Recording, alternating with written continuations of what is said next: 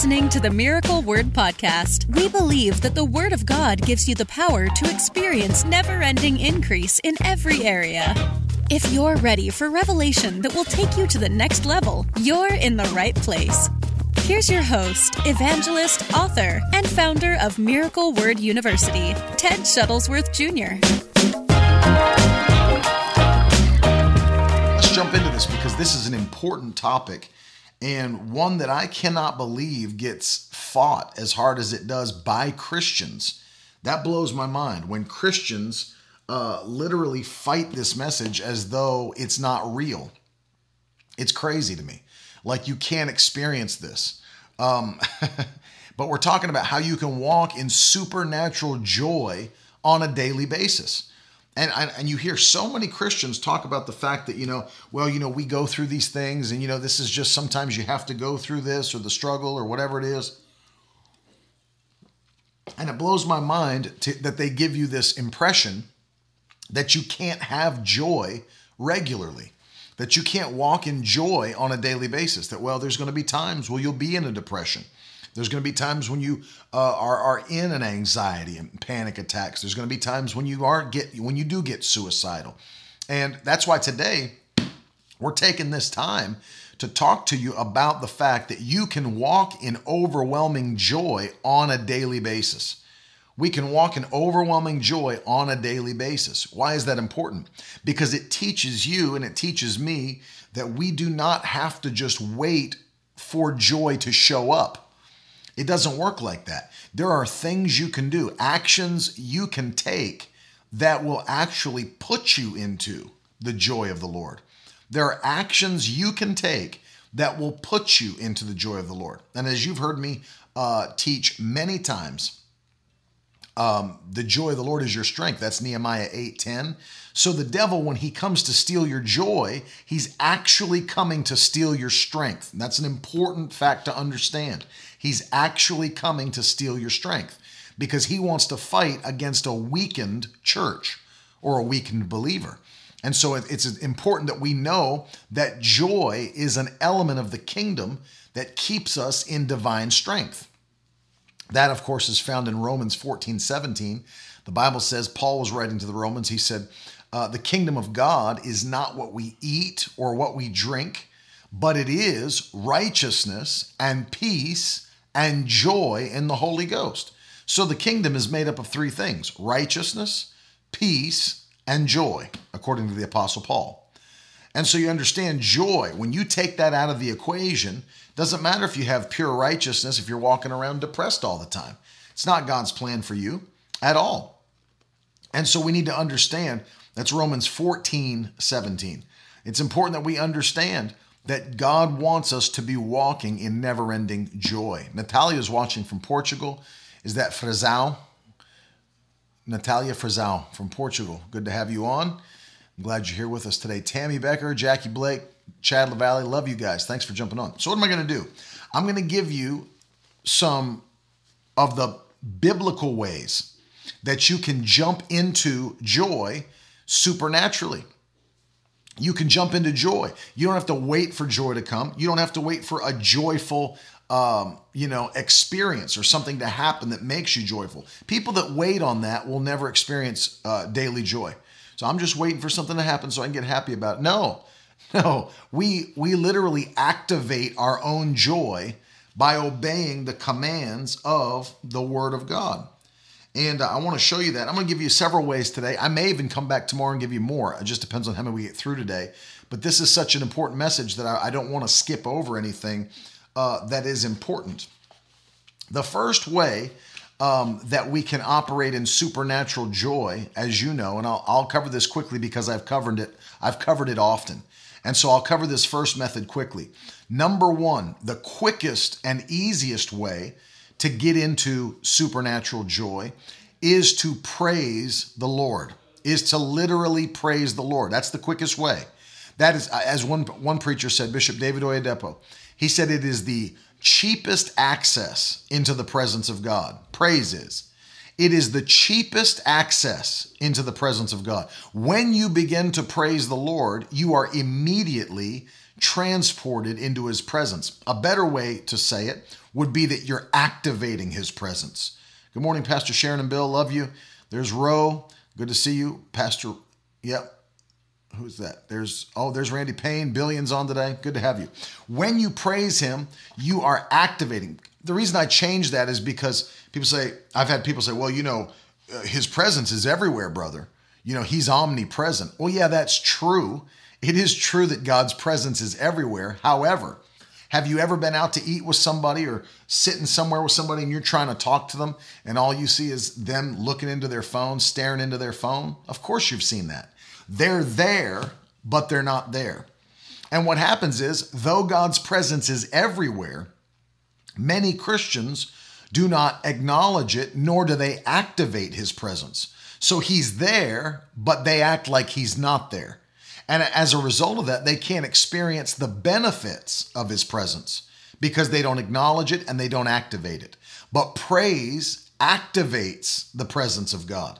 It acknowledges the presence of God and activates it. And the Bible says in Psalm 16 11, let me read you this verse of scripture. Uh, you will make known to me the path of life, and in your presence is fullness of joy. In your right hand, there are pleasures forevermore. So let me just say a couple of things here. Number one, uh, in his presence is fullness of joy. Now, how do we know that we can get into his presence that way? Well, the Bible says in Psalm 22 and verse 3 God inhabits the praises of Israel. God inhabits, dwells in, lives in the praises of Israel. So as you begin to praise him, you are actually activating that presence. You are putting yourself in that place. And in his presence is fullness of joy. So let me just submit a thought to you. You cannot be in fullness of joy and fullness of depression at the same time. You cannot be in fullness of joy and fullness of depression at the same time. You can't. It's got to be one or the other.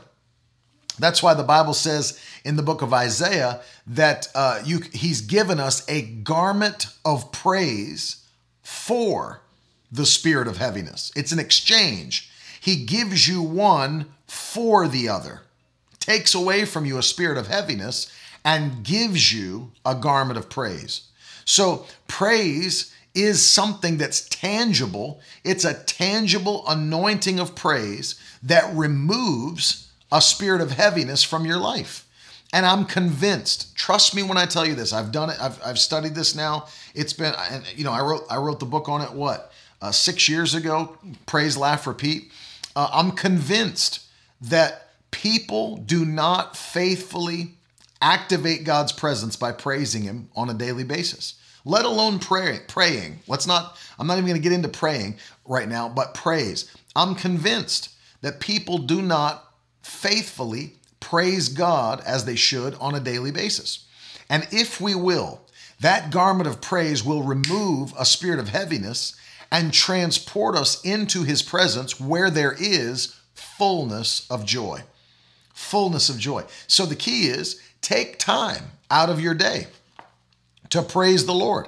I love that Smith Wigglesworth used to wake up in the morning, even into his 80s, and he would dance before the Lord for 10 straight minutes every day and give God thanks and praise for another day to serve Him, work for Him, live for Him.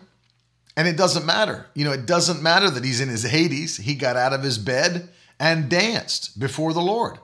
Why? He understood the power of praise. He understood the anointing that comes upon you as you begin to praise the Lord. And so I'm encouraging you to do the same. Take time out of your day to praise the Lord faithfully. In fact, I've I've um, I've kind of given this as a, a guideline is that when you're praying, you know, one of the things that I like to do because it is biblical, I like to begin my prayer with praising God, and I like to end my prayer time with praising God.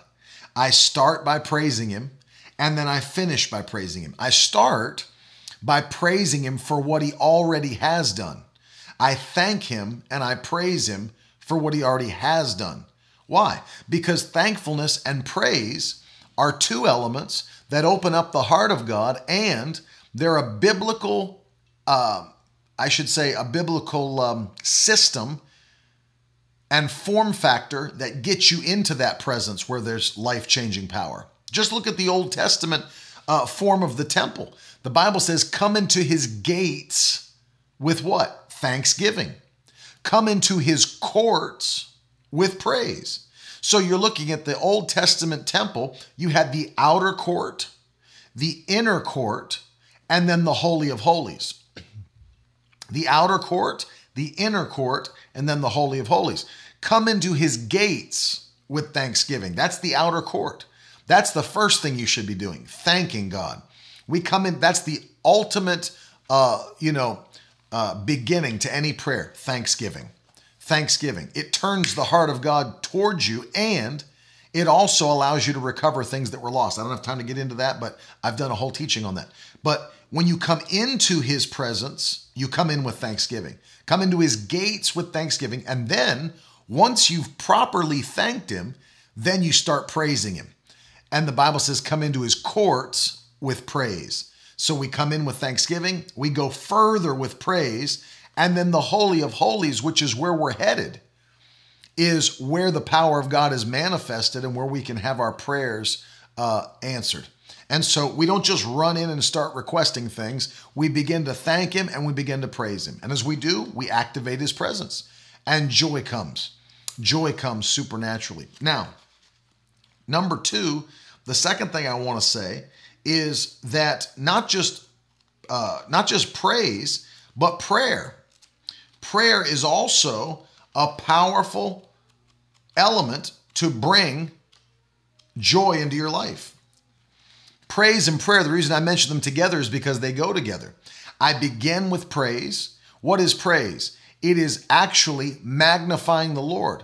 Um, you know, we, we in our generation, this waters it down a bit, but people say words of affirmation. Well, it's more than words of affirmation.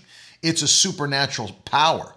Praise is a supernatural power. We talk about his greatness. We talk about his goodness. In fact, if you'll read Psalm 150, you'll you'll be given direct instructions as to how you're to praise God. Praise him, one of my favorites. Praise him for his mighty acts of greatness. Praise him for his, that's praising him for what he's already done. Praise him for his mighty acts of greatness. And so that's what I do. I pray and then I first, but first I praise him for what he's done that's been powerful. Thank him for every miracle that, I, that he's done, for keeping me in health and, and strength, for keeping me in a place of peace, for blessing me, blessing my family, for lifting us head and shoulders above where uh, those before us went. I mean, literally, just taking the first 15 to 20 minutes of prayer to thank and praise God. Then you pray. And then after you pray, thank him and praise him that what you just prayed is going to come to pass quickly.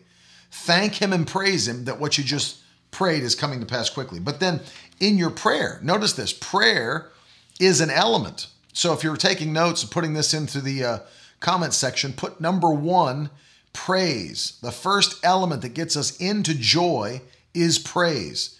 So number one in praise, put in the comments. Number two is daily prayer. But it's not just prayer, it's answered prayer. Not just prayer, answered prayer brings joy. I'm going to read you that from the Gospel of John. And um, let me see, I'll take you to the Gospel of John, chapter 16 and verse 24. Listen to what Jesus said regarding prayer. He said, Ask using my name, and you will receive, and you will have abundant joy. You see that? I'll read it again. Uh, John 16, 24. Ask using my name, and you will receive, and you will have abundant joy. I love uh, I love what this translation says. Ask and you shall receive that your joy may be full. So one of the one of the reasons that uh, God answers your prayers is to bring you abundant or full joy. That's according to the Gospel of John 16 24. Uh, so, number two is answered prayer. As we begin to pray and God answers those prayers, joy comes in. Ask, and you know, isn't that interesting that that's an, an additional bonus that you get for praying? Good morning, Ashley and Ted. Isn't that a, interesting? That's an, an additional bonus you get on top of your answered prayer. That blows my mind. God's so good that He doesn't just answer your prayer, but along with that answered prayer, He says, Here, have fullness of joy as well. Ask and you shall receive that your joy may be full. I love that. So maybe you're praying for a loved one to be saved. And then God brings conviction to their heart. They hear the gospel. They accept Christ as their Savior. Your prayer is answered, but then your joy is also full. You're praying for healing in your physical body. God heals you by the power of His Spirit, and your body is made whole, but you also receive abundant joy. So it's interesting. God gives that to you as an added benefit. There's so much, literally, there's so much to be said about answered prayer and how to receive answered prayer. Uh, there's so much to be said, in fact, that we did an entire course on it in Miracle Word University. And if you've not gotten a chance to check out any of those courses, uh, we've got them all listed at miraclewordu.com. One of them, as you can see in the top right corner, is answered prayer. There's so much that needs to be said because so many Christians struggle as to why aren't my prayers answered? How come I'm not seeing what I'm asking God for? Why aren't these things taking place? Answered prayer doesn't come by accident. It's important to remember that. Answered prayer doesn't come by accident. It comes because you know how to pray and you know what to pray. And but Jesus said, when you do pray and get answers, it will bring fullness of joy in your life. So I want you to put it in the comments section. Number two is fullness of joy through answered prayer. So number one is by praise. Number two is by answered prayer. So pop that in the comments if you've not done so already. Number three, the third one that I want to give you today, and this is a this is a powerful one that I don't know if many Christians access this because it takes dedication to do so. It takes that praise, it takes that prayer in order to get this third one. Um, and I'd love to see more Christians um, operating in this power. But this is what I would call a, supernatural GPS. It's being led by the Spirit. Number three, being led by the Spirit brings us into overwhelming joy. Being led by the Spirit. That's number three. Now I want you to put it in the comments section. Number one, hey, mama. There's Stephanie Van Auken. That's mama from upstate New York. Number one is praise. Number two is answered prayer. And number three is being led by the Spirit. This is so vital in the life of a believer, so extremely vital in the life of a believer. If you're not led by the Spirit of God, you're missing out on so many things that God has planned for your life. So many things. You know, um, I had a cousin, or I still have, he's not dead. I have a cousin, I should say, that uh, was in the special forces. And um, my cousin, who was in the special forces, served during the Gulf War and um, spent time overseas. He was in Iraq in the 90s uh, during Desert Storm.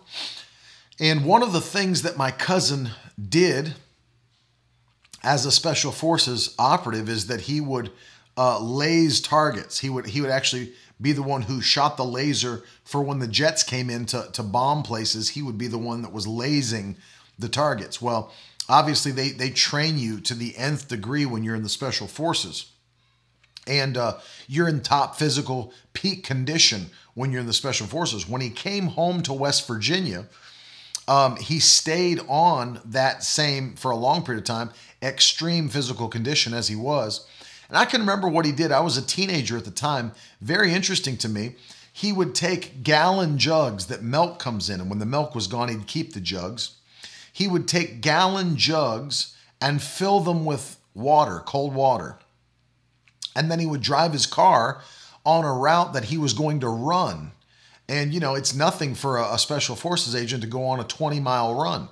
He would drive his car on this route that he was going to run, and he would stop every so often, and he would hide those jugs of water in different places on the route that he was going to run. And then when he got back to his house, he'd park the car and then he'd get out and he would take off running. And he would take off running, you know, full speed, keeping his training at peak condition. But he knew where those jugs were. And so he would run until and they were almost like mini checkpoints. And he would run full blast until he got to the first jug. And then he would stop and he would take a drink of water from the jug and then he'd keep on running and run on to the next jug and then drink from that jug and then keep on running. And he knew now if you were riding on that same route with your car or whatever it might be, you would not have seen the jugs because they were hidden. He hid them there.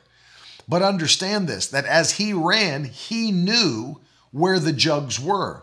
And the jugs represented, represented to him refreshing. Because as he's running full blast, 20 mile run, those jugs represent refreshing to his physical body. But because no one else knew where they were except him, when he got there, he could pull them out. They wouldn't be gone. Nobody would have removed them because he hid them there for himself. When he got there, he could pull it out and refresh himself. Being led by the Spirit is the exact same concept for the believer. The Holy Spirit has already been through your future. The Bible says God is the Alpha and the Omega. He's the beginning and He is the end. He already knows the end from the beginning. He already has planned for you uh, what, how He wants to bless you, where He's going to bless you, how it's going to take place. And the Spirit's leading and guidance brings you to those places in life. And people that refuse to listen to the Holy Spirit are those who are not being able to be guided to the place of their next refreshing, to the place of their next blessing, to the place of their next miracle. But when we follow the path of life, as the psalmist wrote, and let me read it to you again. We're back in Psalm 16 11 for number three. And I'm just going to focus not on the end now, but on the beginning. Notice what the psalmist said. He said, You will make known to me the path of life. I want you to see, when I was younger, I used to quote this scripture wrong. I used to say, um, You will make known to me the paths of life, the paths, multiple. It's not what the Bible says. It says, You will make known to me the path of life. The path, there's one path. Don't believe this nonsense that many people teach. Well, brother, God has many wills for your life. There's the good will, the acceptable will, the perfect will. And no, the Bible doesn't teach that. The Bible teaches that all of those adjectives are referring to the same will of God for your life. His will, which is good, acceptable, and perfect. It's just like uh, saying that somebody was tall, dark, and handsome. All three of those adjectives refer to the same person in the same way that good, acceptable, and perfect all refer to the one will of God. You make known to me the path of life. There's my friend Brent Cashman. Love you, buddy. You make known to me the path of life. There's a path that God has drawn out for his people. And every path is different. It's important to know this. Every path is different. And so you have to find out from the Spirit of God what He's calling you to do personally. This can only come by prayer. It can only come by prayer and fasting. We can never just look at somebody else's calling and purpose and say, man, I'd love to have that. You know what? I'm going to go ahead and do the same thing they're doing. If you're not called to do it, it'll be to your own detriment to try it because God didn't sanction you to do it. And so you, you're out doing your own thing. But when we pray and fast, the Bible tells us that He will lead and guide us into all truth. John 16. And here, even the psalmist said that God would make known to him the path of life. And notice, in your presence is fullness of joy. So when you walk into the path that God has planned for you, guess what's attached to that path? It's joy, overwhelming joy when you follow the instructions of God. overwhelming joy when you follow the instructions and directions of God. Do you know how? Uh, no, there's not, Tammy, a perfect will and a permissive will. Uh, I don't. I don't believe that at all. I believe that there are things that you can do because God's given you a free will, but He never planned for you to do them. And then there's things that He planned for you to do that you can either obey or not obey. God will let you do whatever you want to do. He's not going to force you to do what He wants to do. He'll never force you to conform to His plan for your life because you have a free will. Uh, but there are people who have put value in what God wants them to do. And so they pray and fast and they discover God's purpose for their life. Now, if you miss what God's asked you to do, Tammy, it doesn't mean that you're done for the rest of eternity and can never get back on that path. You're only one prayer away, as my father's taught for years. You're only one prayer away from a miracle. You're only one prayer away from being put right back on track. I think the best way to um, give you an analogy to help you understand this is Google Maps.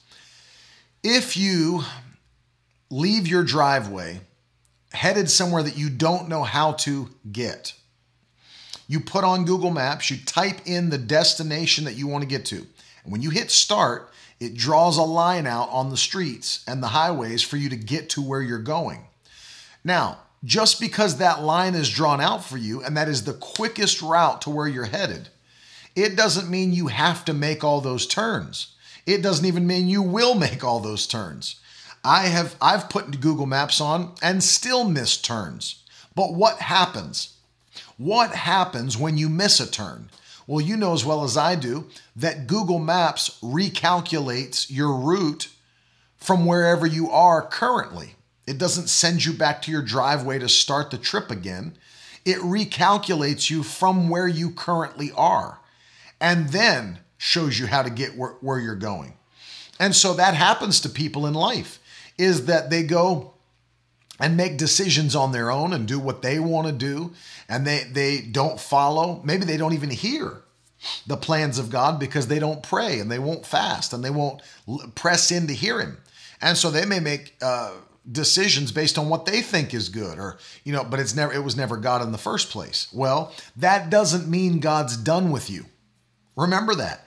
It doesn't mean god's done with you it just means you need to pray and fast and get back on track you need to let the holy spirit recalculate your route and get you back on track now it doesn't mean let me just say this as a caveat because it doesn't mean that mistakes aren't costly because they are costly.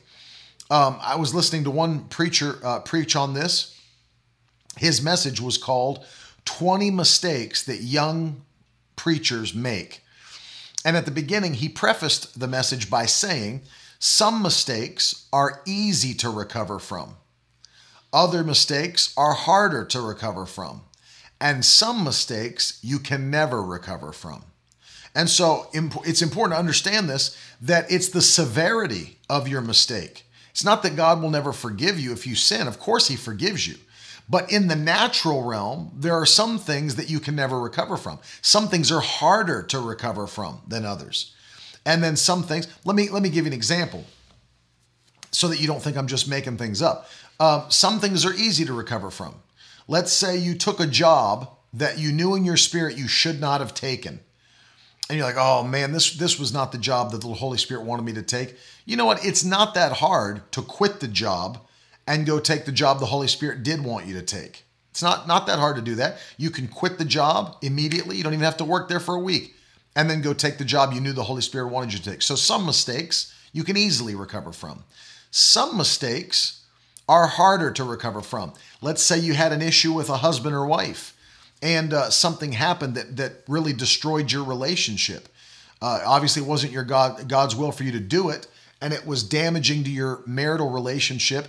It can be recovered, but it's going to be harder to recover from that than it is being able to quit a job and go take another one. Then let's go to the third. Uh, let's say that you were outside of the will of God and did something as extreme as killing someone. You murdered somebody. You murdered somebody. Well, when they put you in jail for the rest of your life, three life sentences with, without the chance of parole, that's a mistake you can't recover from. And so let's say, for example, I mean, unless a miracle took place, that, that's a, in the natural, it's a mistake that you cannot recover from. So you have to understand hearing the voice of God and obeying it is literally life or death. And so the reason I don't believe that God has multiple wills for his people, Tammy, is because God is not double minded. God's not schizophrenic. He doesn't plan multiple things for you to do.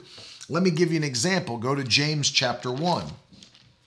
In the New Testament, uh, the book of James, and we're going to look at the first chapter. And the reason this is important is because God is encouraging us as his children to be a certain way.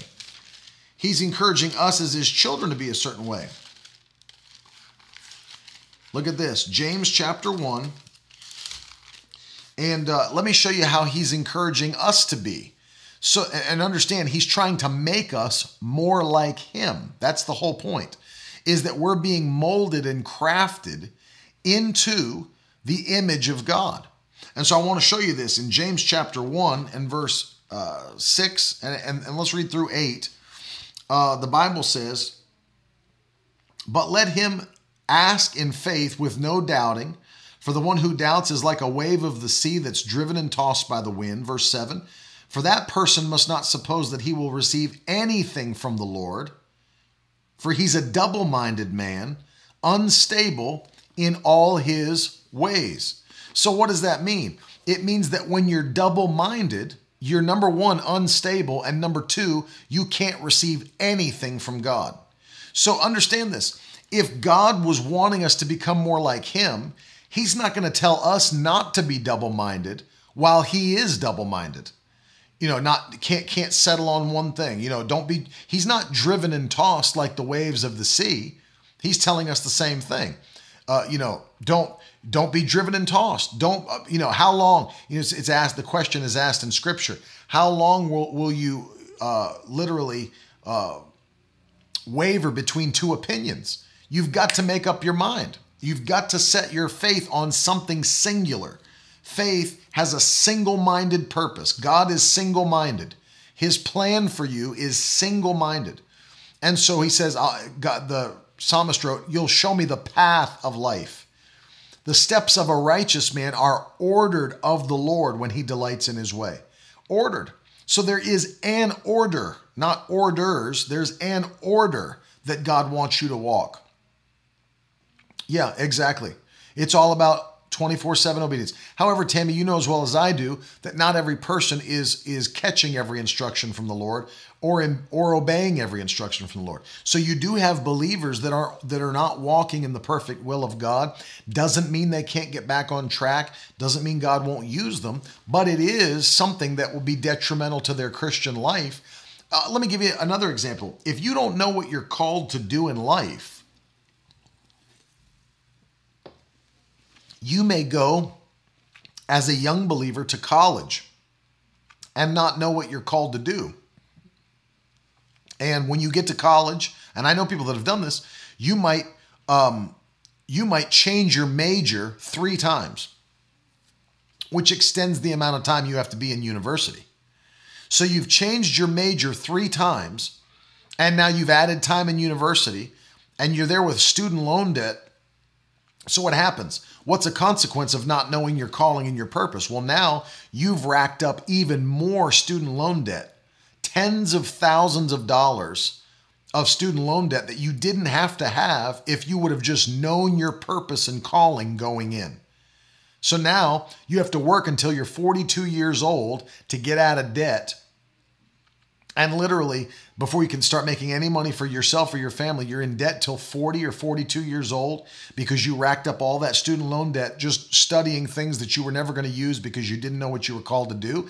It happens all the time. This is not some fringe thing that I'm making up because, you know, to make a point. It happens all the time. People are changing their major constantly. People are in student people are in such severe student loan debt around this nation that they're trying to come up with laws to eradicate student loan debt. It's crushing on people. They can't even get out from under it. And so I want you to hear what I'm saying today. That is a result or a consequence of not knowing God's path for your life. But think about how amazing it is when you do know his path. Think about how amazing it is when you hear his instructions and obey them and what it does for your life. Listen to this Job chapter 36 and verse 11. Job 36 11. If they listen and serve him, they will spend their days in prosperity and their years in pleasantness, the ESV says. They'll spend their days in prosperity and their years in pleasantness. And so I want you to hear this with me today that when you hear his instructions and when you obey them, it puts you into a place where you're spending your days in prosperity, you're spending your years in pleasantness or pleasures, one translation says. That's God's plan for you, is that you continue to walk in his blessing. It goes all the way back to the Old Testament, all the way back to Deuteronomy 28. Let me read that to you in case I haven't read it to you in a while. Deuteronomy 28, and I'll start with verse 1. Listen to this. And if you faithfully obey the voice of the Lord your God, being careful to do all his commandments that I command you today, the Lord your God will set you high above the nations of the earth. And then you read all the way through verse 14 of Deuteronomy 28, and you'll read every blessing that comes upon your life when all you did was listen and obey. That's it. That's called being led by the Spirit. That's the reason I have Carolyn as a wife today. That's the reason we're living in this house today. That's the reason I'm living in Florida today. It's the reason I'm in the ministry today. It's the reason God's blessed my family. It's the reason that I moved from West Virginia to, to Virginia. It's the reason that I moved and went from Bible school, supposed to go to Rhode Island, and ended up going to Oklahoma. Why? I was being led by the Spirit of God. It's being led by the Spirit. And so understand that when you are led by the Spirit of God, it brings you into overflowing, overwhelming blessings and joy. Brings you into joy. And that joy is there. God is actually marking. Think about this. Uh, the Bible says, and I love this verse of scripture, pop, pop it in the comments. Um, and I want you to, before we go any further, I want you to write this. Make it your own personal confession and write it in the comments. I will be led by the Spirit. I will be led by the Spirit of God. I want you to pop that in the comments section. I will be led by the Spirit of God. Make a declaration today and make up your mind that you're not going to uh, be like the majority of those that are out there in the world today. I will be led by the Spirit of God. In Jesus' name, I refuse to wander through life. I refuse to just take life as it comes. I will be led by the Spirit of God. That's right. That's exactly right. It's what ends up it's what ends up happening. I will be led by the Spirit of God in Jesus' name. I will be. I'll not miss the mark. I'll not miss my turn. I'll not miss my purpose. I'll not miss my calling. I'll not miss my blessings. I'll not miss my joy. I will be led by the Spirit of God. So, so important. So, so important. Thank you, Gloria, for being first time. Everybody, welcome Gloria Rizzo. She's on for the very first time today. Welcome. Thanks for joining us. I will be led by the Spirit of God. And I want you to see this because as you are led by the Spirit of God, the joy continually begins to flow. And that's God's plan, is that as His uh, plan is being enacted in your life, you'll find joy after joy after joy after joy walking in the plan. Amen. Joy after joy. You know what he said? He said, Are, are there any among you that are weary and heavy laden? Come unto me, and I'll give you rest. For my yoke is easy and my burden is light. It's not hard when you follow the voice of God. It's easy. It might be hard on your flesh. It's easy as a lifestyle. It is easy as a lifestyle. It's so much easier to be a Christian than it is a sinner. So much easier. Literally, I can't I can't even begin to tell you how much easier it is to not have to spend all that money on alcohol and cartons of cigarettes, not have to spend money on drugs hoping you never get caught, not having to go out and find try to find love and acceptance in a prostitute, hoping you don't catch a venereal disease. Like literally, it's so much easier to serve the Lord and not have to go through all these things that the world has to go through. It's so much easier to have the advantage of the Holy Spirit. So much, so much easier. Junie is joining uh, from Norway. Is that what you're saying? From Norway? It's your first time? Thank you for jumping on. Let me give you this final one for today, and then we'll pray. This, this is the, the fourth one I'm going to give you today, and that is this uh, activating, uh, let me think of it another way, uh, just obeying the Great Commission, I would say. Obeying the Great Commission, activating your soul winning anointing. That's number four. Activating your soul winning anointing. It is the fourth way I'm giving you today to activate supernatural joy in your life. When you obey your purpose that God's given you to win souls, that's not reserved for preachers. Brought to you today by Diet A&W. That's not that's not reserved for pastors, evangelists, apostles, prophets, and teachers. No, it's not. It's for every single believer. Winning souls is for every single believer. Let me read to you. Let's go to uh, the end of Matthew here. Now, I want to show you this. Let's read Matthew chapter 28. Listen to this. Um, let's start with verse 16. Matthew 28. Hey, Amber. Amber's in Logan. West Virginia. I'm from West Virginia and I love West Virginia. Uh, verse 16 of Matthew 28. Now the 11 disciples went to Galilee, 11 because Judas had already hung himself, to the mountain to which Jesus had directed them. And when they saw him, they worshiped him, but some doubted. And Jesus came and said to them, All authority in heaven and on earth has been given to me. Go therefore and make disciples of all nations baptizing them in the name of the Father and of the Son and of the Holy Spirit, teaching them to observe all that I've commanded you. And behold, I am with you always, even to the end of the age. So, Matthew 28, as well as Mark chapter 16, is a command for us to evangelize the world and not just now the reason I wanted you to look at that passage in Matthew I know everybody always goes to Mark 16 to read the Great Commission, but I wanted you to read the passage in Matthew with me because I wanted you to see something Jesus said. He said, Make disciples. Notice he didn't say make converts, he said make disciples. Disciple, root word of discipline. discipline. It means that I'm not just getting people to pray a prayer and then hoping hoping that they stay in the kingdom of God. No, there is scriptural discipline that's required to make disciples. You can't just pray the prayer and not obey the word. You can't just pray the prayer and not obey the word. We've got to become like Christ. Make disciples. Don't make converts, make disciples. That means it's important where they end up going to church after they pray the prayer. I've heard people say the stupidest things. Well, brother, I don't care where they go to church as long as they go to church. I care where they go to church. And not because I'm a pastor and not because I have a church, but it is life or death where you go to church and what they'll teach you at that church. I mean, it's, it's insane. People get on fire, they get saved, they go to a dead church and they get spiritually dead. Don't go to a church that's going to kill you spiritually. Make disciples, not converts. Make disciples, Jesus said.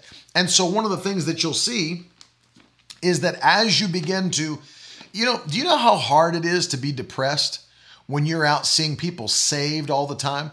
Wherever you go, you're winning people to Jesus. And you may not know this if you've not done it at length, but there's a joy that overtakes your life when you start winning souls.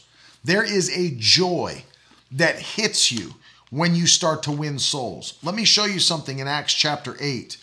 Now, in this story of Acts chapter 8, obviously, there had been heavy persecution in Jerusalem uh, of the Christian church. And uh, and so they began to be scattered and they began to get out. And, and this is interesting because in Acts chapter 8, um, the Bible says, and this is before Saul became Paul, he was ravaging the church, the Bible says, and he was uh, entering house after house and dragging men and women off and committing them to prison. That's Acts 8 3. But look at verse 4. The Bible says, Now those who were scattered went about preaching the word. Philip went down to the city of Samaria and proclaimed to them the Christ.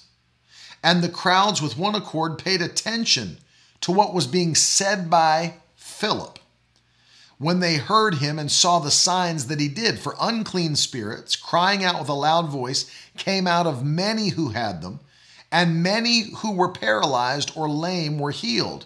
So there was much joy in that city. There was much joy in that city. So, how did the joy come?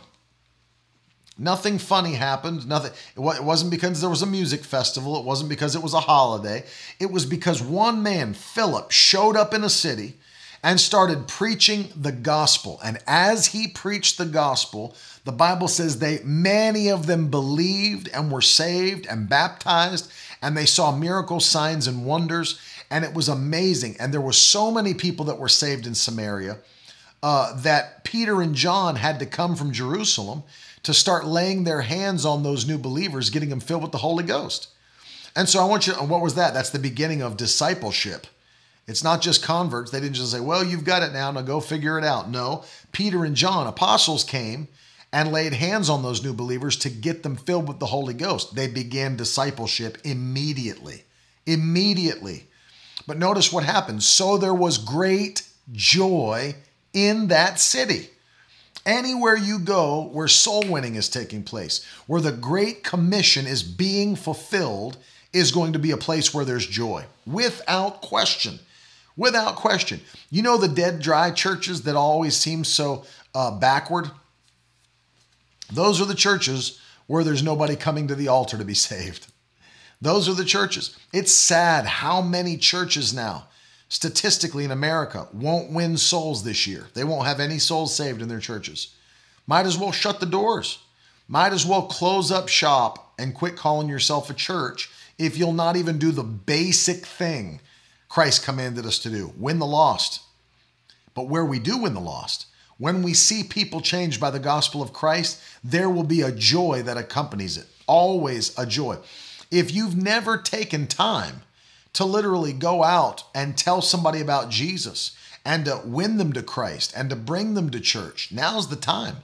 Now is the time. I mean, can you imagine? Let's just say this conservatively. Can you imagine if you made it a goal of your life that you would not let a week come to an end without winning one person to Jesus? You wouldn't let one weekend without winning one person to Jesus. Can you imagine this? Now, the average church in America right now is between 70 and 80 people. And that's being a little bit liberal. It's being a little generous. The average church in America is between 70 and 80 people in a service.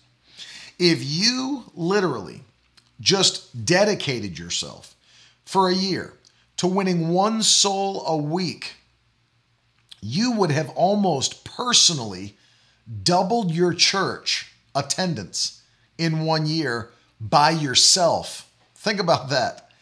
You just took your church from 70 people to what would that be 132 people 122 people uh, you took you just took your church from 100 from 70 people to 122 people in one year almost doubled it with just one person a week. That's one person every seven days. That's nothing. In case you didn't know how long a week was, it's seven days.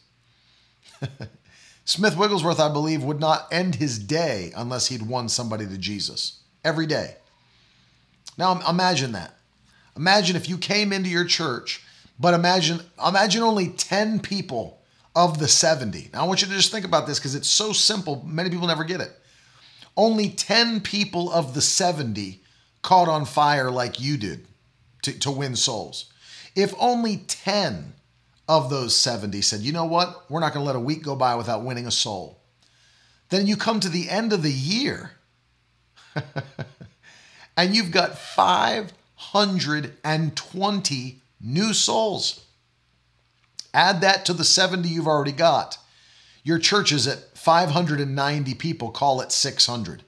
That in one year, because of 10 people, your church went to 70 a week to 600 a week. 70 a week to 600 in a week. Almost a 10 times growth in a year only because 10 people caught on fire. And a soul a week is nothing. It's nothing. I'm giving you the most basic, childlike goal that you could ever have winning a soul a week. I mean, that's nothing. 10 people caught on fire like that, and your church goes from seven, 70 to 600. Let's say you only retain half of those people, that, that your church has horrible follow up programs, and that you can only actually retain about half of the people, 50%. You know, you get the, the 590 in there that's 200 and 250 plus another 45, 295. 300, call it 300. Your church just went from 70 to 370. That's a massive jump. A massive jump. You know, once you hit 300 to 500, you're in like the top 10% of churches in the nation. In the nation. Do it again the next year, and guess what? You got a, ch- a church that's getting closer to 800 people. You'd be in the top 1% of churches in the nation. Why? Because 10 people caught on fire. That's it. You imagine the joy with those people being saved, getting baptized in the Holy Ghost, getting discipled. Can you imagine the joy? Can you imagine the joy? But then it's exponential because let's say in the first year only 10 people caught on fire, but then the second year you had 50 people catch on fire, 100 people catch on fire. Then you got 100 people that are bringing in 52 souls. That's 5,200 people in a year. Retain only half of those. That's 2,600 people added to your church in a year because 100 people caught on fire. Now your church is up to 2,500 people, 2,600 people, 3,000 people. Think about that. How easy it is to have that kind of church growth and see that kind of joy as people are being saved and filled with the Holy Ghost. All it takes is for us to catch on fire, to have an encounter with the Holy Ghost, an encounter with the Holy Ghost. That's why I'm thankful I have friends like Pastor Alan DiDio writing on these things, writing to Christians why you need an encounter why you need to have a fresh wind of the Holy Ghost hit your life and catch on fire. Why? Not so you can sit around looking like a, a, fireplace in your church, so that you can go do the work that God's called you to do to uh, win the lost, cast out devils, heal the sick, raise the dead. Do what Christ has called you to do. You have the ability to do it without question. You've got the ability to do it. That's why I'm encouraging you. Joy will come to you as you activate that joy. Joy comes as you activate that joy. Don't just sit back and say, well, one of these days, let me just say, joy is going to hit me. No, it'll never hit you. You have got to activate the things God's put in place to bring your joy. To bring your joy. What do we talk about today? Number one, praising God on a daily basis. Praising God. Number two, getting answered prayers. Answered prayers by the power of God. You've got to have answered prayer. Listen, if you don't know how to have answered prayer, let me encourage you. Go to miraclewordu.com and enroll today in answered prayer. It's just, you've got to do it. And if you do this bundle that we're doing now, you get all four courses for only 199 or $50 a month for four months. And you get over 20 hours of teaching. That answered prayer course will change your life. The mountain, all of them will change your life, but the mountain moving faith is brand new. Answered prayer will change your life. So I, w- I want you to hear, if you don't know how to get answered prayer, I'll teach you for five hours how, how to have your prayers answered from the Word of God. And you understand that's what. Number three, being led by the Spirit. You've got to be led by the Holy Ghost in everything you do, in every choice you make. Be led by the Spirit. And then finally, number four, you've got to win souls. You've got to be a soul winner. Uh, what are you doing? Obeying the Great Commission. Christ gave us this task, nobody else. Christ gave it to us. and we've got to obey. I want to pray. I know I've had people writing in already on the comments pray for me, pray for my family, pray for my nation. I'm going to pray. I want to pray right now, and then I'm going to ask God to give you the wisdom and the boldness to activate these things and step into the joy that you're believing for. That joy will be your strength, and that strength will be your fuel to do what you're called to do. Father, in Jesus' name, I pray for every person watching. Today, I pray that you not only fill them with this encounter that they're believing for, but give them the boldness and the wisdom to step out in faith and obey your word and to take the joy that belongs to them. I curse a spirit of depression. I curse anxiety attacks, panic attacks, suicidal thoughts. I command it to loose its grip on God's people today in Jesus' mighty name. And I loose the joy of the Holy Ghost, the peace that passes all understanding. Receive it today in the mighty name of Jesus. If you're sick in your body, receive healing in Jesus' name by the power of the Holy Ghost. Receive healing today in Jesus' mighty name. We thank you, Lord, for all you're doing. We give you praise and glory. And if you believe that, somebody shout aloud, Amen. Listen, me encourage you to sow that seed today. If you've not done so already, sow a seed into this ministry. Hashtag donate on Periscope or Facebook. Um, if you'd like to use Cash App or Venmo, the username is MWGive, as you see on the screen. PayPal is there as well. And you can always go to miracleword.com and you can partner with us there. You can sow a one time seed there. And also, our address is on the footer of every page of the website if you'd like to mail a check. Some people still like to give that way. Um, the address is there, and you can make all checks payable to Miracle Word University or Miracle Word Ministries. Let me just say, we're going to send this book to every person that's partnering with us this month, $85 or more. This book, Encounter, by my friend Pastor Alan DiDio, uh, foreword by Dr. Rod Parsley. This book is powerful. I've been reading it, I'm enjoying it, and uh, you need this. We all need a fresh encounter with the Holy Ghost. And so we're going to make this our gift to you in the month of February uh, for every person that sows that seed of $85 or more. Then, every person this month that's sowing $1,000 or more into this ministry, not only are we going to send you the book Encounter, but this genuine leather, my favorite now. I love this Life Application Study Bible. I wish I could take you somehow through this and show you on the screen all of the uh, tools that are built into this, but it is phenomenal. It's absolutely phenomenal. There's so many notes. Let me see if I can show you this. This is Matthew chapter 12, but you can see see how halfway down the page the text be, stops halfway down the page and the rest of the page is study notes with like all the cross references on the side. This is a phenomenal phenomenal study Bible. Apparently it's the number one uh, study Bible that there is right now. I love this. Look at the beginning of a, of a book of the Bible. You have the, not only the background, the vital uh, statistics of the book, you've got the timeline, you've got the blueprint, you've got the mega themes. This this thing is amazing. That's why I took one for myself uh, because it's really really goes deep into studying and understanding the Word of God. So we're gonna I'm gonna sign one of those to you this month if you are selling a thousand dollars or more, as well as sending you Pastor Alan's book Encounter, which is phenomenal. And then everybody 85 or more, we're sending you this book Encounter just to tell you we love you and appreciate you. And thank you for those of you that are sowing and standing with us. This week at Signs and Wonders Camp Meeting is going to be powerful. If you have any way to get here, let me encourage you to get here. Tomorrow, Tuesday night, it begins at 7 p.m. And then Wednesday through Friday at 10:30 a.m. and 7 p.m. 10:30 a.m. and 7 p.m. Uh, and it's going to be phenomenal. I can't wait. My father's going to preach. Bishop Rick Thomas is going to preach. I'm going to preach. I'm going to sing. Got the band there. It's going to be awesome. All the details are at miracleword.com forward slash schedule. And uh, if you can drive in, if you can fly in, this is one of the easiest places in America to get. Uh, is South Florida. You can fly into West Palm Beach, Fort Lauderdale, Miami. Get here, man.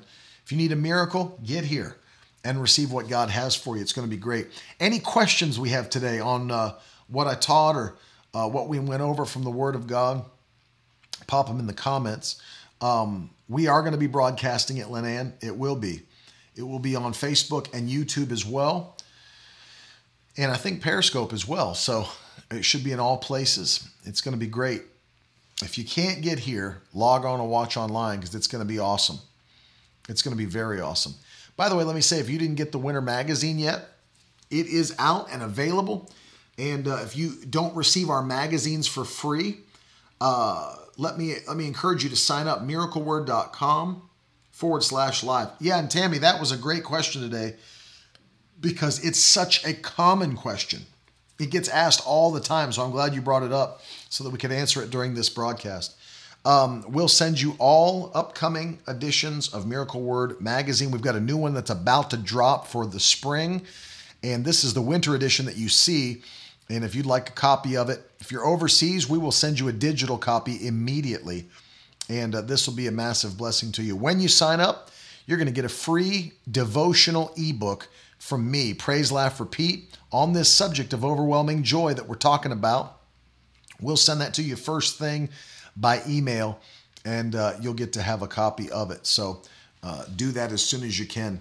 Thank you for everybody that's sowing. Listen, take a step of faith, sow a seed that will literally spark your faith and prepare you for the harvest God has for your life. 2020, what is it? A year of violent increase and expedited favor. That's what it's going to be for you in Jesus' name.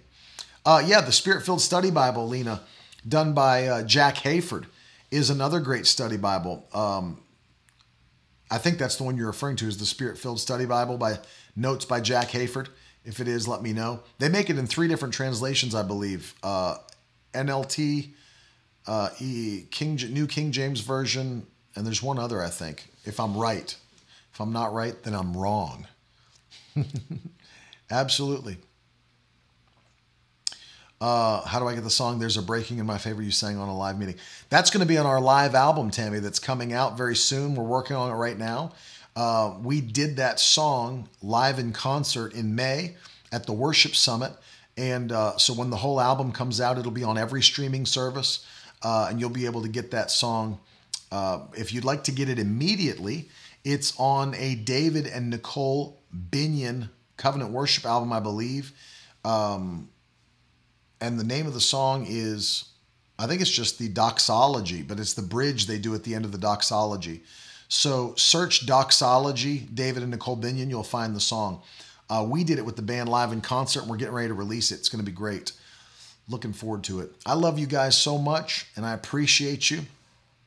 Maybe you're watching and you've never had an opportunity to check out Miracle Word University, uh, and you'd like to see what's it what is it all about. By the way, you can go to miraclewordu.com and uh, you can browse all the courses. But if you're like, well, what is it? It's an online course, and if you'd like to check it out and see what it, the feeling of what it is to be a part of it, uh, we're going to sign out today by giving you a preview of Miracle Word University, letting you see what it's like to be a part of those courses. And the brand new Mountain Moving Faith course is now available. So we're gonna I'm gonna sign off by playing that for you guys today. I love you. I'll be back again with you tomorrow morning, 10:30 a.m. Have a powerful day, and I'll talk to you very soon. Enjoy this clip from Miracle Word U.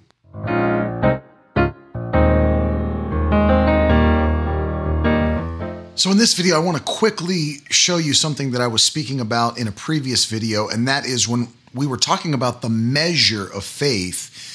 Uh, one of the warnings that uh, I give you and that you find in the scripture is to not exceed your measure of faith.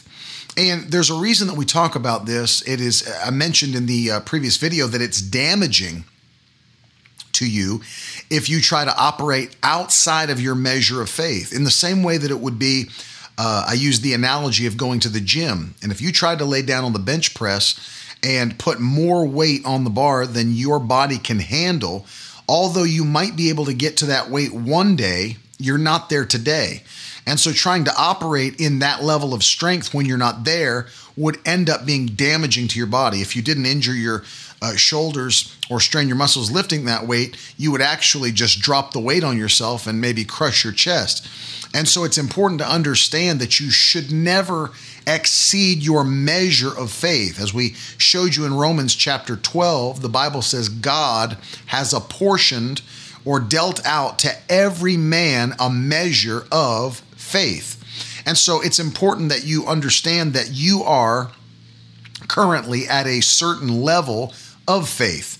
And uh, as we read that, Uh, I'll read it to you from the NASB in this video, uh, Romans 12 3. The Bible says, For through the grace given to me, I say to everyone among you, not to think more highly of himself than he ought to think, but to think so as to have sound judgment, as God has allotted to each a measure of faith. So there is a measure to your faith. It's at a certain level right now. You should never try to do things that are beyond that level. I'll give you an example of that in a bit, but let's look at 1 Corinthians 7 17. 1 Corinthians 7 17. Listen to this. Paul writes, Only as the Lord has assigned to each one, as God has called each in this manner, let him walk. And so I direct in all the churches. You see that? Only as the Lord has assigned to each one, as God has called each, in this manner let him walk. So don't walk outside of the manner in which God's called you and assigned you and purposed you. Let's go on, Second Corinthians chapter 10 and verse 13. Listen to this. But we will not boast beyond our measure. You see that? We'll not boast beyond our measure, but within the measure of the sphere which God apportioned to us as a measure to reach even as far as you. For we are not overextending ourselves as if we did not reach you, for we were the first to come even as far as you in the gospel of Christ. So understand what Paul's teaching here. We're not overextending our measure, we're not going beyond what we should be doing. We are operating within the sphere of our apportioned measure of faith. It's important to stay within your measure.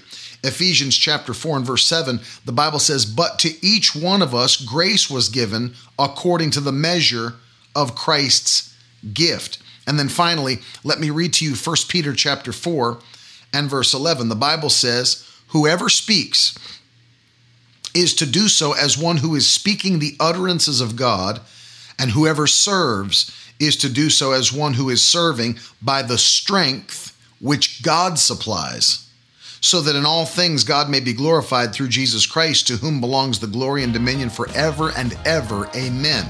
So, from these verses of scripture that I'm reading you, you can see and understand that there's a measure of faith in which, in which you're currently standing that God has blessed you with and that you've grown to that level that as Paul taught you should never try to operate outside of your measure of faith. And one of the ways to ensure that you never operate outside the measure of your faith, and this is so very important to listen and adhere to this thought. One of the best ways, and I'd say it's the best way to ensure you'll never operate outside your measure of faith to the harm of yourself, your family, your ministry, whatever, is to only ever do what God called you to do and only ever do what He is directing you to do. Now that's the stuff leaders should be made of.